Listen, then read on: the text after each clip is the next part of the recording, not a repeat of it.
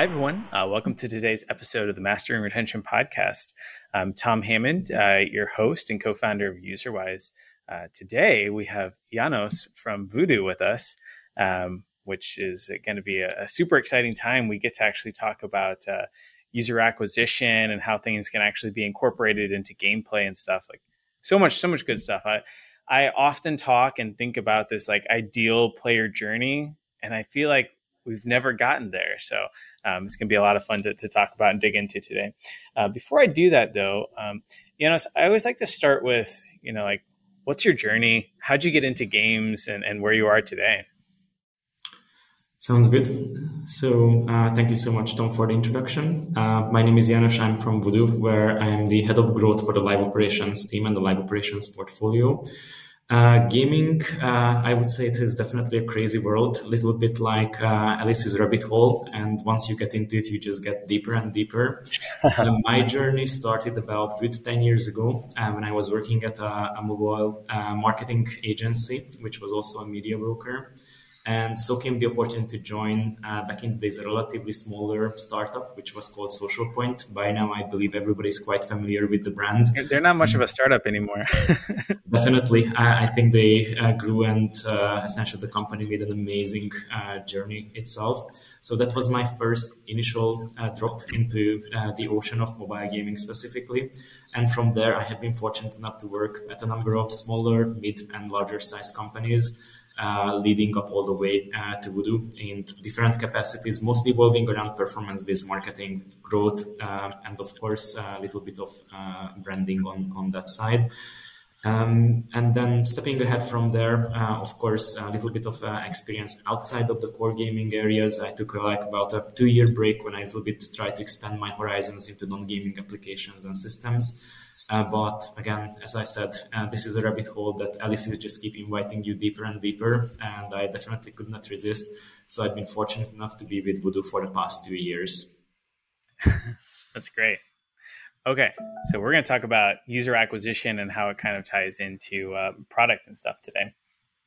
So, I think one of like the biggest revelations that I had makes a lot of sense, but I never really thought about it before was this whole idea that you know at any given time well, let, let's pretend we have three ads that are running simultaneously. Now in the real world there's many more than that. When our example we're going to do three ads. We're going to pretend it's for a disney game. We're going to have a, a princess jasmine ad a beauty and the beast ad and a peter pan ad because those are the three that i'm thinking of. Um, now often like when i hear games talking they talk about CPI, ROAS, LTV, retention, like all these metrics, but they talk about them like as as if they're hard and fast. But the reality is is that you know that Princess Jasmine ad might have a $1 CPI, but their day one retention might be 30% and their LTV might be 90 cents. And the Beauty and the Beast ad might be I don't know, a dollar fifty CPI, but an LTV of two dollars and retention of thirty five percent, and you know Peter Pan is something different. And so each of these ads can have like different metrics, both on the actual like costs and IPMs, installs per million, um, but also on the retention and LTV side of things. Um, so I, I guess I'm kind of curious, like, how should you think about ads and how they perform at the holistic level like should you really just focus on like ipms and cpis or or should i be thinking about like the complete you know end to end ltv and roas and everything I think you pretty much answered the question yourself, uh, uh, but to a little bit expand on, on, on that point. So indeed, I mean, more sophisticated media buyers uh, are focusing on the entire funnel.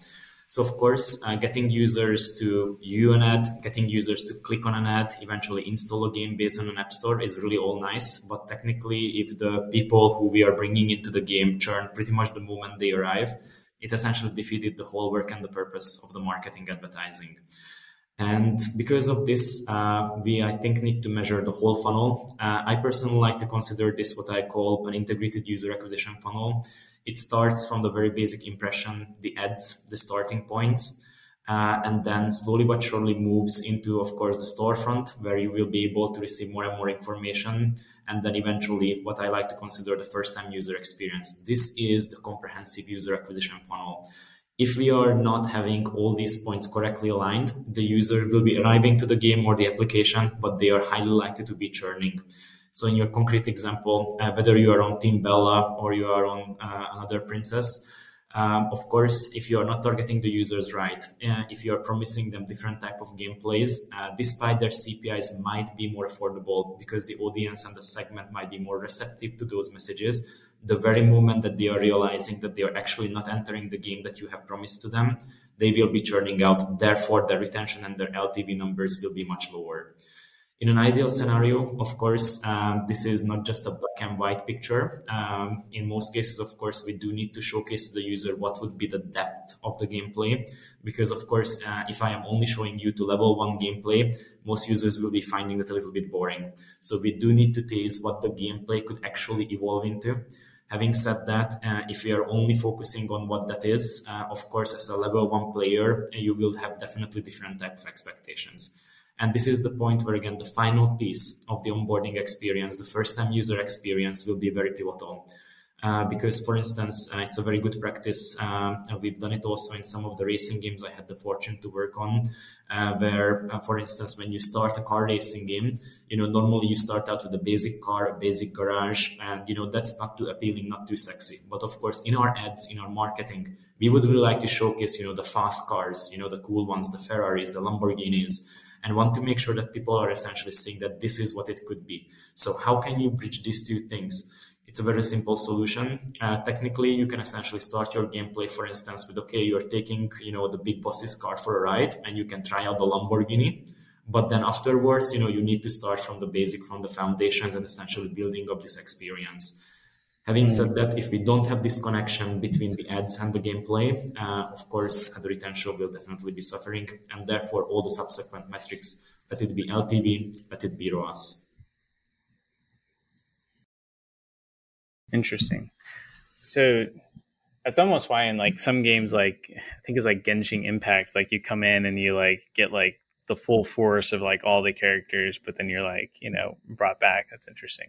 Um, okay, is it possible to like so it sounds like it's possible you can design an ad that reduces the CPI, but that might also like decrease your retention and everything else after that. Um, but like, is there a like have you have you ever like found a way to like decrease the CPI while also like boosting the retention after the fact, like through certain tweaks? Like, what what have you learned of like what you can do to improve those kind of things?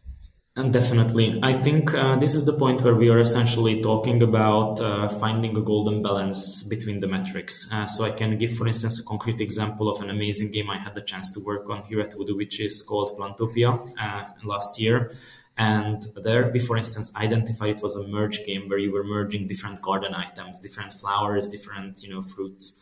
And we, for instance, identified that for whatever reason, uh, maybe it was blueberry season, but the ads with blueberries performed amazingly.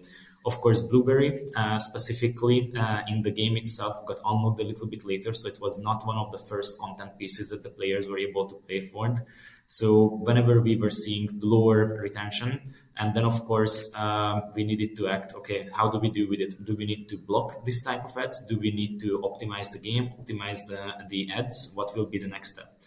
And then the simple solution could be again is a collaboration between two. So first and foremost, we were showcasing that, but equally uh, in the ad content, we were also showcasing the first level content that player were able to engage with. So they do see that okay, there will be blueberries eventually, but they also see what they will actually be starting with.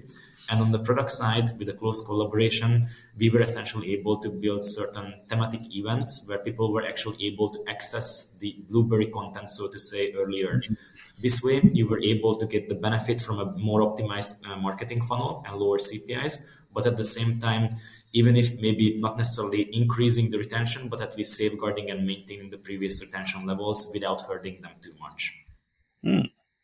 Very cool.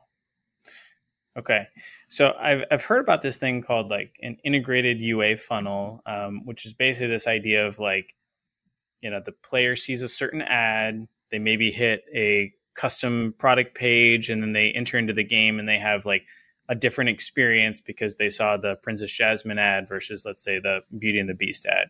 Um, can you tell me a little bit about like what that is? Why would you want to do something like that? Definitely. So this is something that I think would tie to the idea and the concept of a, a perfectly aligned, seamless funnel. Uh, I think uh, those who still know, of course, the good old ages of uh, browser-based marketing or browser-based gaming and services, this is exactly what we used to do. We were creating an ad, we were creating a relevant landing page, and then from the landing page, of course, an onboarding experience for the different products and services uh, till now, uh, as we all know, uh, the two big platform stores have had pretty much a plain level link field. There was one single template design of how the storefront looked like. Having said that, with the recent release of some of the new iOS features and hopefully slowly but surely only on the Android side, we will have the chance to essentially leverage these so-called custom product pages. So what is the benefit that we would be able to harness? This allows us to have more precise targeting. So we will be able, from a user acquisition standpoint, target a specific segment of users, create specific communication messages that will be targeted to them through different type of ad formats, letting them to land on the custom product pages that will again be showcasing the key values and the features that this segment values. And then eventually, through a usage of deep linking or certain other systems, we would actually be able to get them to start a custom onboarding flow, granted that all these builders are making. Of course, little caveat to mention here, uh, if we are starting uh, a custom onboarding flow versus the mainstream audience, there will be a little bit of a game design difficulty because, of course, we always need to make sure that the game balancing is right and correct. So just because yep. someone starts from a different point in the game, they will still be able to kind of pivot back towards the main track, the main progression uh, funnel. Otherwise, you technically will need to be maintaining two, three different games inside the same build with a different progression path. So again, it requires a little bit of effort, both on the growth and the marketing side, as well as on the game and the product design side. But these integrated funnels are, I think, pretty much will be the upcoming uh, points. And I do know for a fact that there are a couple of companies that are definitely pioneering this. Um, early results are still to come in uh, because some of these features are quite recent in the App Store.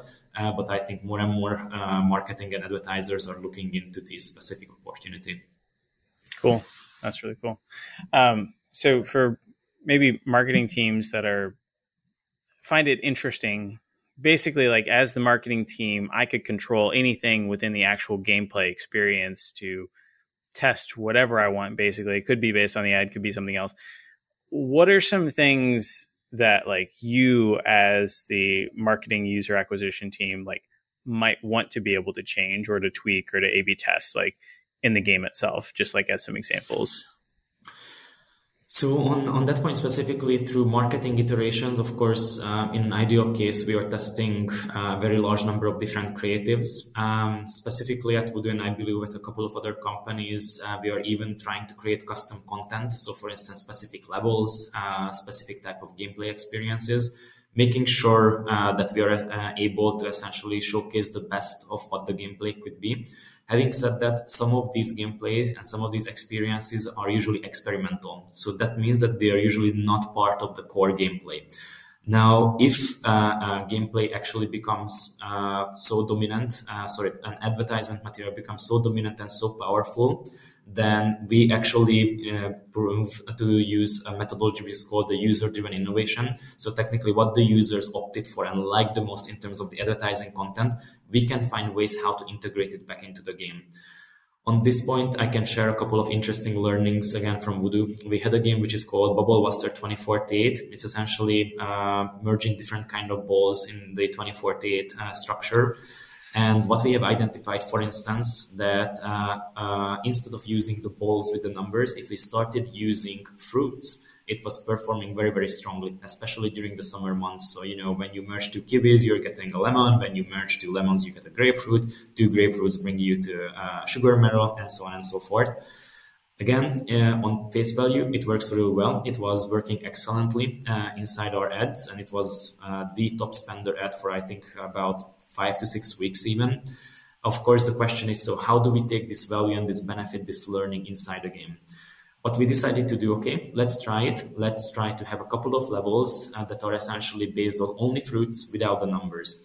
What we have learned, of course, that uh, to a certain degree these systems work, but there come a moment when you do need a little bit of more of a mathematical, you know, the 2048 core gameplay is evolving around the, this uh, summation and simply the fruits just did not really cut because you got to a point where you didn't quite know okay so which fruit do i need to merge with which one that would help me to kind of reach my goals and targets yeah. because of that the final conclusion was actually that the a b test results were negative so that means that we were not able to implement it inside the game but what mm-hmm. we did still because it was still a powerful marketing tool we incorporated as a bonus level inside the onboarding funnel so mm. this means again that we got the benefit of a lower CPIs. We got the benefit of essentially able to engage people and bring them into the people. We were able to provide this experience at a relatively early funnel stage when they were still getting used to the gameplay. So they were playing and enjoying what they actually seen inside the ads. And then slowly but surely we were able to migrate them over to the main progression of the game so that they understood how to essentially progress from there. That's awesome. Okay, so I want to talk a little bit about misleading ads. Um, why don't they work, and and could that be overcome? So uh, first and foremost, I think there needs to be a, a disclaimer made. So misleading ads do work. Uh, if they wouldn't work, uh, many companies wouldn't have done that in the extent that they did. Uh, I think usually what needed to be understood, of course, whenever we are talking misleading ads, so ads that are not representative of the actual gameplay experience uh, that you are seeing inside the game. Uh, the reason why we do it is very simple. Uh, those gameplay experiences tend to grab attention and tend to get interest uh, from the users. Let it through because of a very satisfying uh, type of gameplay, or let it be through frustration of course when people are seeing those ads and they're saying okay you know i'm frustrated i'm going to do better that level you know i'm not going to make that dumb mistake i'm seeing in the ad and then you land inside the game and you don't see anything of the content that was shown most of the players will be churning off. Having said that it was not uncommon to see you know halving or in some cases even larger impact on the cpi so therefore in terms of unit economics and metrics actually some of these gameplays were able to work over time, definitely the platform owners and certain customer protection agencies a little bit stepped in, and, and, now currently it is even part of the policies that if you are using misleading advertising, your uh, app store, uh, you might actually even be suspended in certain cases. And mm-hmm. because of that, I think definitely there is a different uh, view case uh, currently. Uh, so we are still trying to push the boundaries of the gameplay, and there is definitely what I like to call a um, gray zone uh, where you're not exactly representing 100% the gameplay, but equally it is not essentially a very abstract type of or a completely different type of gameplay. And again, these are exactly the points that I mentioned before that can provide this user driven innovation. So these opportunities, I think, should still be there, and the marketing team should still be allowed to, to experiment with that. And again, if it works so well that it helps the marketability that much, there could be two options. Um, as I mentioned, we can try to bring the ad experience closer to the gameplay and stay true to the gameplay itself, or the alternative option, finding clever ways how to integrate it inside the game specifically. Mm. Giving again a concrete example for this, uh, at Voodoo we have a game which is called Collect Them All. And at Collect Them All, it is about essentially, as it says, collecting different dots. Uh, essentially, the more you can collect in one chain, the higher the score and the better that you will be able to achieve. And what we have identified that there are a couple of basic simple brain teasers that are also related to connecting different dots that were actually working very successfully in our marketing advertising. And pretty similarly to the example I mentioned about Bubble Buster 2048, we actually integrated these gameplays as bonus levels inside the game.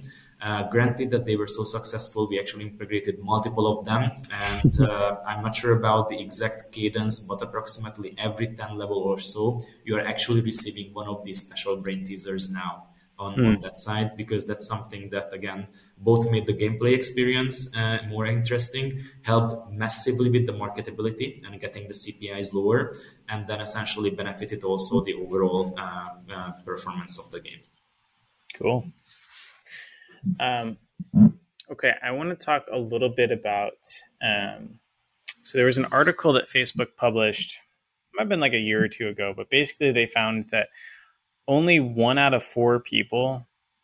I think it was one out of four. I don't think it was one out of two. It's been a while since I read the article, but I'm pretty sure it's one out of four people um, are willing to download a game they haven't heard of before. So basically, we got to this point where like there are so many just like options for games and stuff that are out there that like unless a friend is recommending that hey you should check this thing out and then you see an ad about it like a lot of people see an ad for this new game and they're just not willing to take it. Um, have you found that that's actually the case? Like are we basically just like burning three out of four you know ad impressions is just like wasted? I think this ties a little bit more towards a, a concept of essentially awareness and brand recognition. So, uh, to a great deal, yes, when a new game is launched, of course, unless it is related to a major IP, just like you mentioned, the Disney Princesses or something where there is not like a previous knowledge uh, about the game, uh, of course, uh, people are a little bit skeptical. Is this really interesting? Is this really the good quality? I think uh, just like we use the same branding principle, you know, that the good old household brands like Coca-Cola has been using, you know, when I'm showing you that you are thirsty and you are drinking Coca-Cola 500 times a day through TV, radio, uh, newspaper, you know, eventually there comes a moment when, you know what, when I'm thirsty, I'm actually thinking about the Coca-Cola. Uh, this principle, this fundamental idea still applies, of course, today in the world of digital space so I think uh, usually making sure that we have a good enough ad frequency and making sure that we are showcasing multiple ads, uh, even to the same user over a period of time, I think it's beneficial. Of course, when the frequency spikes very high, so that means that in a given period of time, let's say one day we are showing too many ads, that usually leads to dissatisfaction and usually people will be crossing out and therefore negatively impacting your advertising uh, capabilities and advertising score with most of the ad servers uh, currently but what you can still do again is still making sure that you are using a selection of ads. Uh, I personally have not worked in a mobile gaming company when at any given point in time we don't have at least two to three ads that are contributing to the majority of the volumes. In case this number drops to lower, so let's say one to two, usually that is a very, very big red flag for the marketing team that they really need to focus on the creative optimization. But tying back to your uh, original uh, question in terms of how many ads people need to see until they convert, um, I think there have been definitely different studies. There is a concept what we call multi-touch attribution. Uh, so essentially trying to see how many touch points a user have had before they actually installed an application or a game. Uh, sometimes you can actually see that certain channels are of course reinforcing one another surprise, surprise, of course, social networks, you know, when people are browsing through their different feeds, they tend to see over and over the different ad and which one will be the final ad that will actually trigger the direct response so that the people are actually downloading and starting to play the game. Sometimes uh, that's a question mark on, on that side. There could not be maybe a clear cut answer to that. Uh, having said that, unless we have essentially uh, this type of a, a perceived scale, so seeing our ads in multiple channels, uh, of course, the awareness will not be there. And as we all know uh, from the basic uh, uh, mental model, you know, awareness, interest, desire, action, these are the full loops that people are going through, irrespective of the type of product that they are acquiring. Um, so we just need to make sure that that awareness piece uh, stands, and then afterwards, and the rest of the response will be following. Yeah.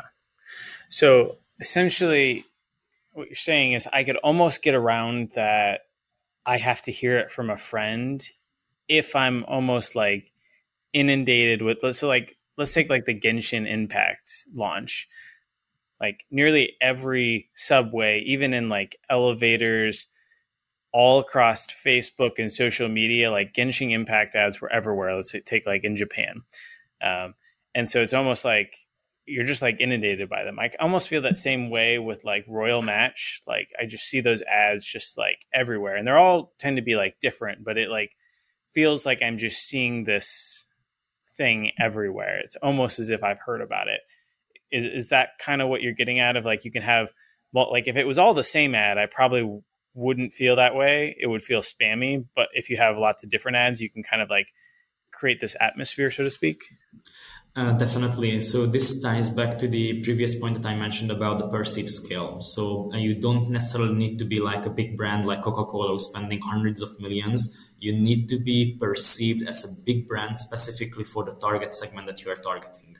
Mm-hmm. So let's say if uh, your target segment is just saying a number 1 million pl- uh, players, if you can make sure that you are all the key points where these people are online in terms of social media, online in terms of gameplay experiences and advertising on the right channels, of course, they will be seeing a lot of different ads through different channels. So, of course, in their mindset, uh, you will perceived as a big brand that could be interesting to test and try out even if they might have not had a direct experience from a friend or a close relative. Of course, uh, friendship referrals and you know people who are inviting uh, are always more stronger and powerful. So I would definitely not say do not invest into that. Community engagement, uh, brand ambassadors, just like for every product, uh, they could be the cornerstone of a successful marketing campaign. Having said that, again, uh, through the right targeted approach of investments, uh, you can definitely achieve something similar through this perceived scale. And again, we can even think one step further, uh, as we know, you know, all the connected TV providers, sometimes, as you mentioned, some of the out of home, digital out of home uh, providers that are becoming more and more available. Uh, all of these things can definitely help and promote this. Very cool. Um, so you talked about this like multi-touch attribution and stuff. Like, are are there ways that you can figure out like on average people in this target segment of players needs seven ads or 11 ads or like how do you test that and, and deal with that kind of thing? It, it doesn't seem like that's what marketing teams usually focus on. They focus on like i want to get my cpi down and my ltv up with like the single ad not this like whole plan of attack kind of a thing yeah, so um, completely transparently, I think most of the performance advertisers indeed are focusing on what we call the direct response, so the actual install. Uh, I think in understanding how those installs are generated, and whenever we little bit, so to say, open up the hood and you know start digging a little bit closer into that growth engine and kind of seeing what happens inside, that's when we would be getting into. It is very important to note, of course, that with the emergence of different privacy measures, uh, these systems are becoming more and more difficult, uh, of course, because sometimes we have, you know, delayed signals, incomplete signals, especially on the level of the creatives. So this is becoming an increasing challenge for marketers but still uh, through your attribution provider most of the cases you are actually able to essentially track you know what kind of clicks have been sent to the game specifically. And in some cases you are actually able to connect those dots together uh, using the, the timestamp of the clicks. And eventually of course we still have a number of users who are kind enough to opt in and essentially share their data so we have a full attribution loop and we can understand you know how that um, multi-touch step essentially went Again, uh, this is still something which is more of an approximation, uh, and some cases it might not even be clear why one partner over the other was actually the last one. Uh, yeah. This is usually tied specifically to the concrete, so to say, you know, mental state uh, uh, environment of the specific user. Uh, in some cases, you need to show, I don't know, a user 500 times the same ad until on the 501 time they actually find something. Okay, that specific twist is interesting enough for me to download and play and test it out. Very cool. Okay. So I want to switch gears just a little bit now. Um, and I want to talk about so live ops, games as a service. Everyone's doing it. It's kind of become the, the new de facto way, and it's a better business model, right? Um, how should marketing and user acquisition tie into live ops, or should it at all? Like, should they be completely separate things, or should they kind of work together? And uh, no, I think um, I personally have been a very big believer of, again, not just integrated marketing funnels, but integrated marketing campaigns. So I think, uh, as far as I'm concerned, uh, this is the foundation. Without having a close collaboration between the product teams, uh, if there is a sophisticated company of, let's say, a live operations team, uh, as well as the growth, user acquisition, marketing team, uh, is essential. Very simple reason you might have the best product, but if nobody is aware of it, it's the best kept secret in town. It will never ever going to help you out.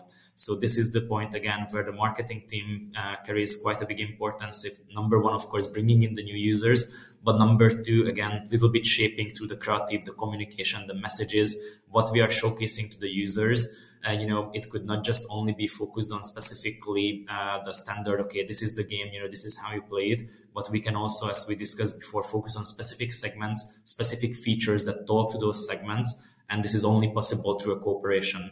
And then whenever we talk about more the live operations cycle this is when we are thinking about working together towards for instance certain feature or content updates uh, because it's one thing that we have a very amazing cool feature but then the question is okay when is the right time to launch it uh, again, a uh, little bit timely question right now. We're approaching the holiday season. You know, surprise, surprise, people will be expecting some sort of a Christmas slash winter theme content. Uh, so all of these things do need coordination.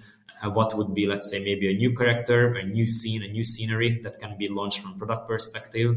And then, of course, on the marketing side, how can we best showcase some of these content pieces for the users so that they are aware also helping with the retargeting and re-engagement so of course it's one thing that we're always talking about new users but it is much better also to make sure that we can reactivate and bring back the users that have already been.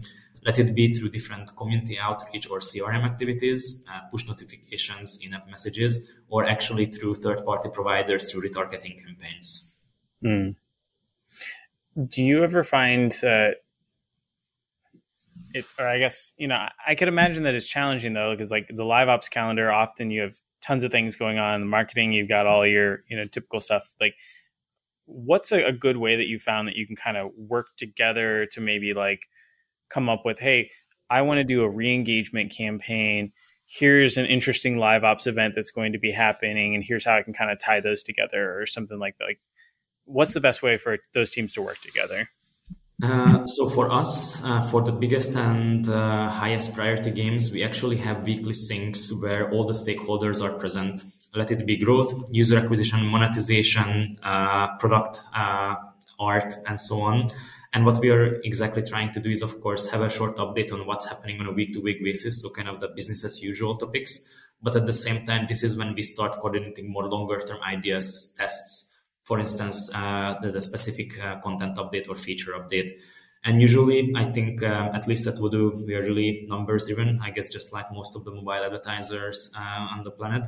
So, what we are always trying to do is building a basic case. Okay, so for instance, if we launch a new feature, what would be expected impact on the LTV? From a marketing standpoint, what would be quasi the marketing engagement value. So how we can essentially either help to decrease the CPI or maybe just maintain the current CPIs, but increase the scale and the profitability through that. Gotcha. That's cool. Have you ever thought that something would work out really well and it just failed completely to engage users? Uh, definitely. Uh, I don't have a concrete example from Voodoo, uh, but I have a couple of uh, older examples for some of the companies I had the chance uh, to work for. So, for instance, back in 2016 17, I had the fortune to work for an amazing company back in Helsinki, Finland. which was called Armada Interactive, and we had a really amazing game in the making. I still came till today that that was the most visually stunning game that I have worked for in that age having said that uh, unfortunately you know pretty pretty only lasts so long. So despite we hadn't had a really big emphasis on, on almost cinematic uh, visual experiences of course sometimes if the gameplay experience is not good uh, no matter how much i'm twisting essentially the marketing communications the messages the community outreach uh, players will start playing the game and if they don't really get the same experience of course unfortunately they will be churning so there, I think the key takeaway was, of course, um, we would really need to essentially focus on providing good quality assets because people are again expecting good quality content. Uh, after all, you would not like to look at ugly ads on your feed, for instance, when you're scrolling through Instagram. Having said that, uh, ultimately what will matter is the core gameplay experience. So if the core gameplay experience is not strong enough and it is not able to engage, it will be very difficult to have engage uh, essentially through ads alone. And again, uh, I think the game did have had a really good chance. Um, let it be, maybe we would have needed to figure out a little bit better how to essentially uh, fine tune some of the starting points. Yeah, that's great. Um, looping back just a little bit. So, kind of t- touched on this idea that, you know, Facebook said only one out of four people are willing to just like play a new game. Um, have you found any way to from a marketing side or gameplay design or, or whatever to like get people to actually want to share this game with a friend yeah, uh, so I think this type of practices it's essentially called a very simple membership referral type of program on on that side or, or refer a friend. Uh, I think most of the companies have been trying, and usually this is something that is one of the social features that we try to implement the earliest. Uh, with all due honesty, I have seen mixed results. So, of course, whenever there are very engaged players who are really essentially challenging other friends to, you know, come play, you know, competitively or collaboratively, Uh, having said that, that still tend to be like a very narrow segment. There is even a term which is referring what we call the social whales. Uh, you probably have heard about the, the monetary whales, the financial whales, who are more the highest value users, who are essentially making the largest in-app purchases. But ultimately, uh, what will matter a lot, of course, is some of these social whales who are also really keeping to essentially activate and animate uh, the user base. Having said that, uh, just having a simple, uh, you know, membership referral program or a friendship referral program doesn't really work. The question is, of course, from all the players are very uh, clever. You know, what is in it for me? So normally, what you also need to do is provide a clever system of incentive, and even more importantly, something that I have seen, especially for multiplayer games, is, uh, of course, how can you connect then players together? Because it's one thing that I'm inviting my friend, and you know, my friend is joining. Maybe I'm at let's say level 50 he's only at level 1 but of course the reason why i'm inviting him because i want to play with him and of course in terms of a matchmaking or kind of competition it will be a very unfair competition between a level 1 and a level 50 player. Still the idea is to figure out some sort of a way how to reconnect those players and eventually when the time comes that they would be able to enjoy the gameplay experience uh, the most. This usually has been, I think, one of the biggest blockers I have seen in most of the companies because, again, the friendship invite system using through third party plugins uh, from social channels and so on, I would say is a relatively straightforward integration. The question is, how can we then essentially correct and recreate that shared gaming experience? Mm. That's interesting. I read a book one time. Um, I forget what book it is exactly, but I think it might have been called Hooked. Um, there's a whole bunch of books on like growth marketing, and that was one that kind of stuck out. Um, but anyways, in one of those books, um, they talked about virality, um, and they almost like referenced this thing that they called the cool factor, um, which was like oftentimes we don't go and share new things in our lives if it's not going to like like embolden our pride or like make us look good or something like that. But if you do have something like new and interesting that like by sharing it with somebody else, it makes you look really good, you're much more likely to go and do that.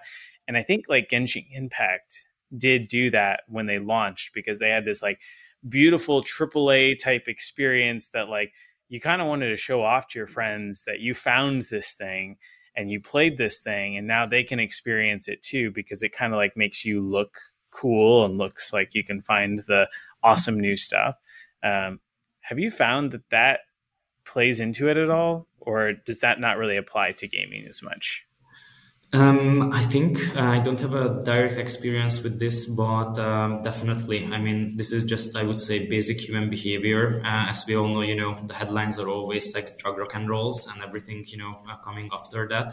Uh, so on that part, um, I think more from a game design perspective, what I do know, and again, uh, the concrete example I was sharing from the game uh, Armada Interactive build, uh, what we were also really focused on because the game was having a very high visual fidelity is how we can optimize for something what we call spectators because of course one thing is that there are a very large uh, population who are actually playing the game but it is equally important that the content that you're able to share out of your game will be very easy to consume, very good to look at, uh, also from a, a perspective.